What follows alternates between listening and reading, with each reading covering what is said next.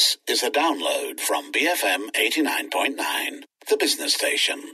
You're with myself, Julian Eng, as well as Khoo Hsu Chuang and Joyce Goh, and we're looking at business, uh, at least other news that may affect the business of the country. Tourism Malaysia uh, has a corruption probe. Uh, the Malaysian Insight leads with a story that MACC has arrested former Tourism Malaysia top official uh, yesterday evening.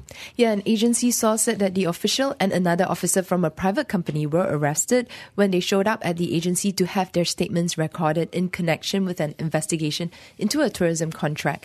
And the source said that MACC will seek a remand order for both from Putrajaya Court today.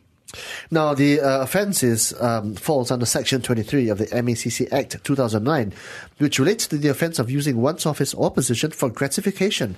Now, the Malaysian Insight did not name the individuals arrested, but did report that A, the top official is a well known businessman, and B, the officer is a top administrator at a private firm. And it's learned that the arrests are linked to investigation to a 100 million contract.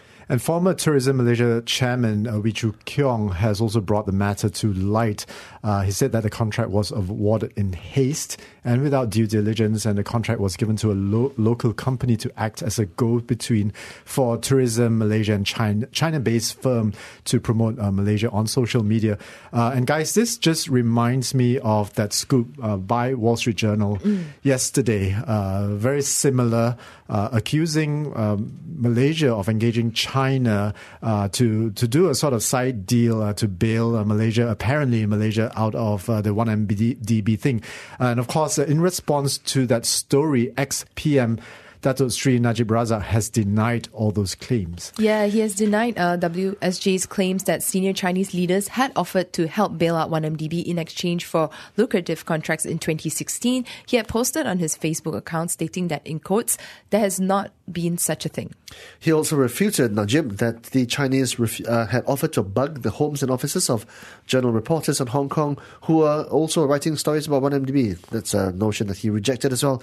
And he also stated there were no confidential negotiations to allow Chinese Navy ships to dock at Malaysian ports. He said that Malaysia, being a non-aligned country, has Navy ships docking at Malaysian ports pretty often, and that's a policy which has been implemented for decades.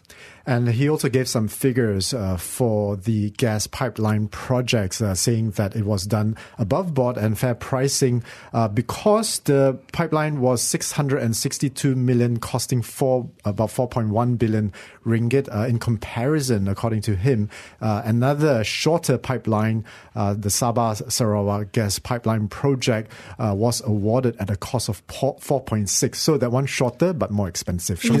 this is longer but cheaper cheaper. okay. Well, China has responded to Wall Street Journal's journalists' questions about their report on China's involvement with 1MDB.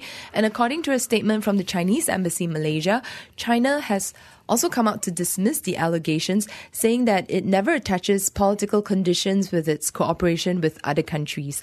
And they added that China has always adhered to the principle of non-interference in internal affairs of other countries. That totally go, goes against the uh, checkbook diplomacy that uh, China totally engages in to the uh, disadvantage of uh, frontier and third world countries, which end up in debt, uh, taking too much from China. That's right, economic colonialism, and also not forgetting the fact that China has got what about $2.1 trillion in UST bills in their holdings. So, yeah, you know, they can uh, wag the dog if they want to. By the way, uh, news, uh, big news of the World Bank uh, head resigning very abruptly That's yesterday. Right, I saw that. Wagging a lot of tongues that uh, this, uh, that, that the, a new proxy fight for Trump and for, for, Trump and China.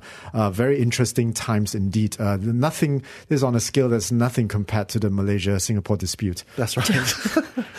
Who are they when we've got us? Yeah, exactly. Um, uh, some statements coming out of uh, the Malaysian uh, government that uh, they were unaware of the discussion detailed in the uh, Wall Street Journal report. Lim Guan Eng, the finance minister, said that they are now examining the matter. That's right. And also the Minister of Economic Affairs, Dr. Sri Azmin Ali, had also told reporters that the government will ensure that all its dealings are based on transparency and accountability.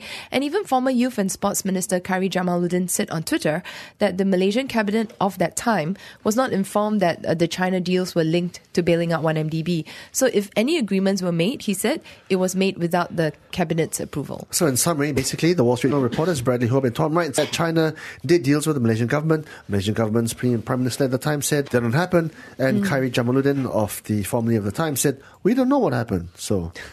Everybody, that's a quick summary of it. That's yes. a quick summary. okay, eight fifty two. Uh, we have, I, I, guess, some happier news here because on the back of growing demand, uh, the Common Ground Works in Berhad is planning to expand its co-working space in Malaysia from eleven outlets to twenty five by year end. And um, if we, uh, to the uninitiated, the co-working space is one where uh, you buy up uh, property and space on the cheap, and you invite a bunch of uh, mostly startups into your space uh, to rent and to use the um, available infrastructure that's been designed. A very nice looking space with a cool ID. That's right. Uh, with the idea of promoting serendipitous encounters. Yeah. Serendipitous encounters between, for your next between plan. bearded millennials with a fondness and an avocation for avocado and coffee. And avocado toast. avocado toast. That's right. Uh, that's not a real depiction. That's not really a. Yeah. That's you, a stereotype. Do you guys think though that this whole co-working space is a fad, or do you think it's here to stay? I I, I think it's kind of here to stay. I don't want to make any predictions here, but uh, it's big business in the United States and Europe and elsewhere, especially in um, the breeding grounds for tech um, startups like Silicon Valley and, and New York as well. Uh, it's huge business, and WeWork is a, is a multi-billion uh, dollar valuation company, even though they have been making losses over the past few years. They're kind of like Uber, right? Making losses, but everyone jumping on the bandwagon because uh, they're just everywhere. Well, according to Common Ground's expansion plans, between three countries, within the next at least one or two years, there'll be at least 30 to 40 outlets of Common Ground uh, spanning the, the three countries in the region.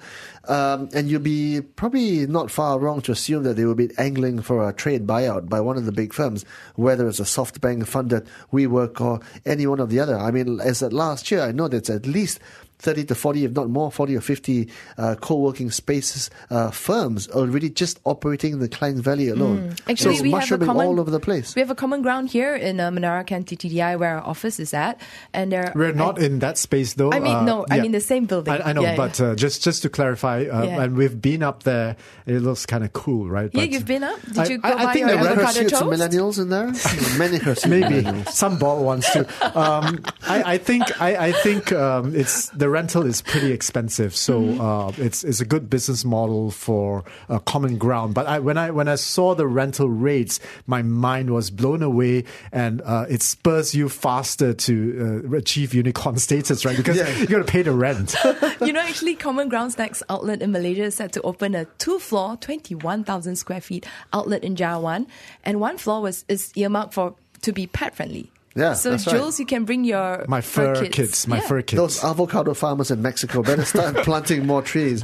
Um, but what is true in terms of what you're saying, whether this is a fad or not, Jules and, and Joyce, um, what we do know is that with existing supply of 123 million square foot, KL is getting very close to Hong Kong's 127 million square foot. So you know we've been building office spaces like it's going out of fashion, right? There's a lot of it which is vacant and unpopulated. And what this does is with co-working spaces, they could take up a lot of this unutilized uh, office space. But is that demand, which is a good though? thing? Which is, is that, a good thing. Which is good. Uh, which no, is a so, good thing for the um, co-working model because okay. they can buy spaces or rent right. spaces on the cheap on the and cheap. repurpose them, right? But is there enough demand to to to meet that supply? So Are there they, enough got a, bearded millennials? or enough avocados? That's right. well, the, the, the, question is whether um, the the startup economy is going to continue driving growth, uh, not only for uh, places like the United States and China, but for Malaysia as well. I, I think there is still a lot of demand yet for this.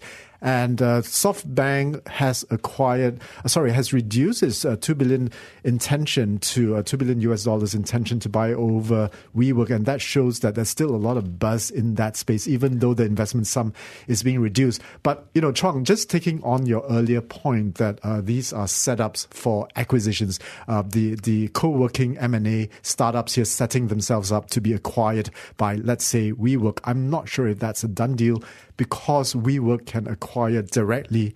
Uh, land is, uh, uh, spaces are still uh, being marketed very cheaply right now. That's right, and WeWork is coming. I mean, they are in this region already. They have offices in Singapore, Ho Chi Minh, Manila, Jakarta, Bangkok, and they are coming to KL.